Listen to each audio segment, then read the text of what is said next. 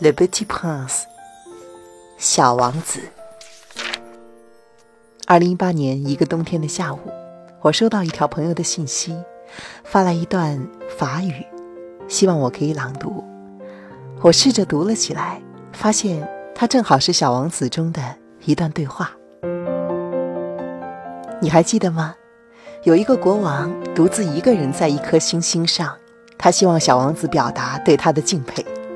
他这样说：“Admirer signifie reconnaître que je suis l'homme le plus beau, le mieux habillé, le plus riche et le plus intelligent de la planète。”这句话的意思是说，敬佩我、称赞我，就意味着你承认我是这个星球上最帅、穿着最华丽、最富有和最最聪明的人。Mais tu es seul sur ta planète。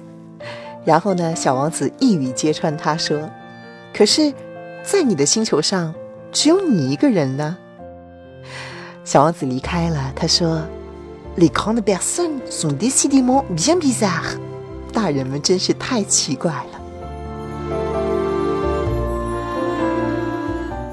读完这一段，我也笑了，好像一下子回到了十年之前，我走进大学校园的时候，学习法语的时光。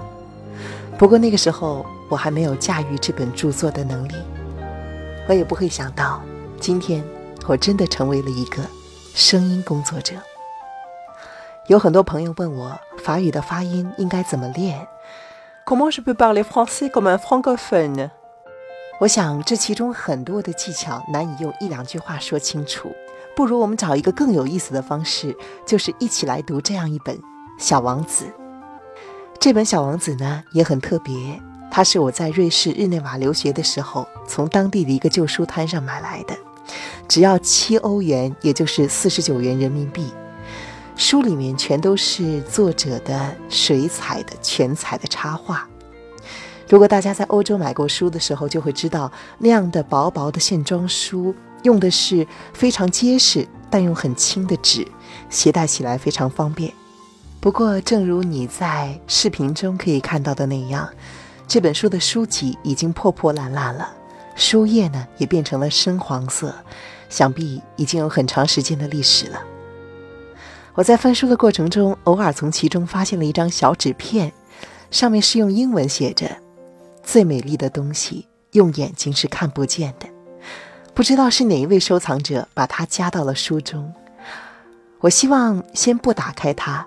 在读书的过程中，有这样那样的发现，我也很乐意向你一一揭晓。好啦，我们的小王子就要开始了，你准备好了吗？Bon, on va commencer à lire Le Petit Prince ensemble. Est-ce que tu es prêt ou bien prête?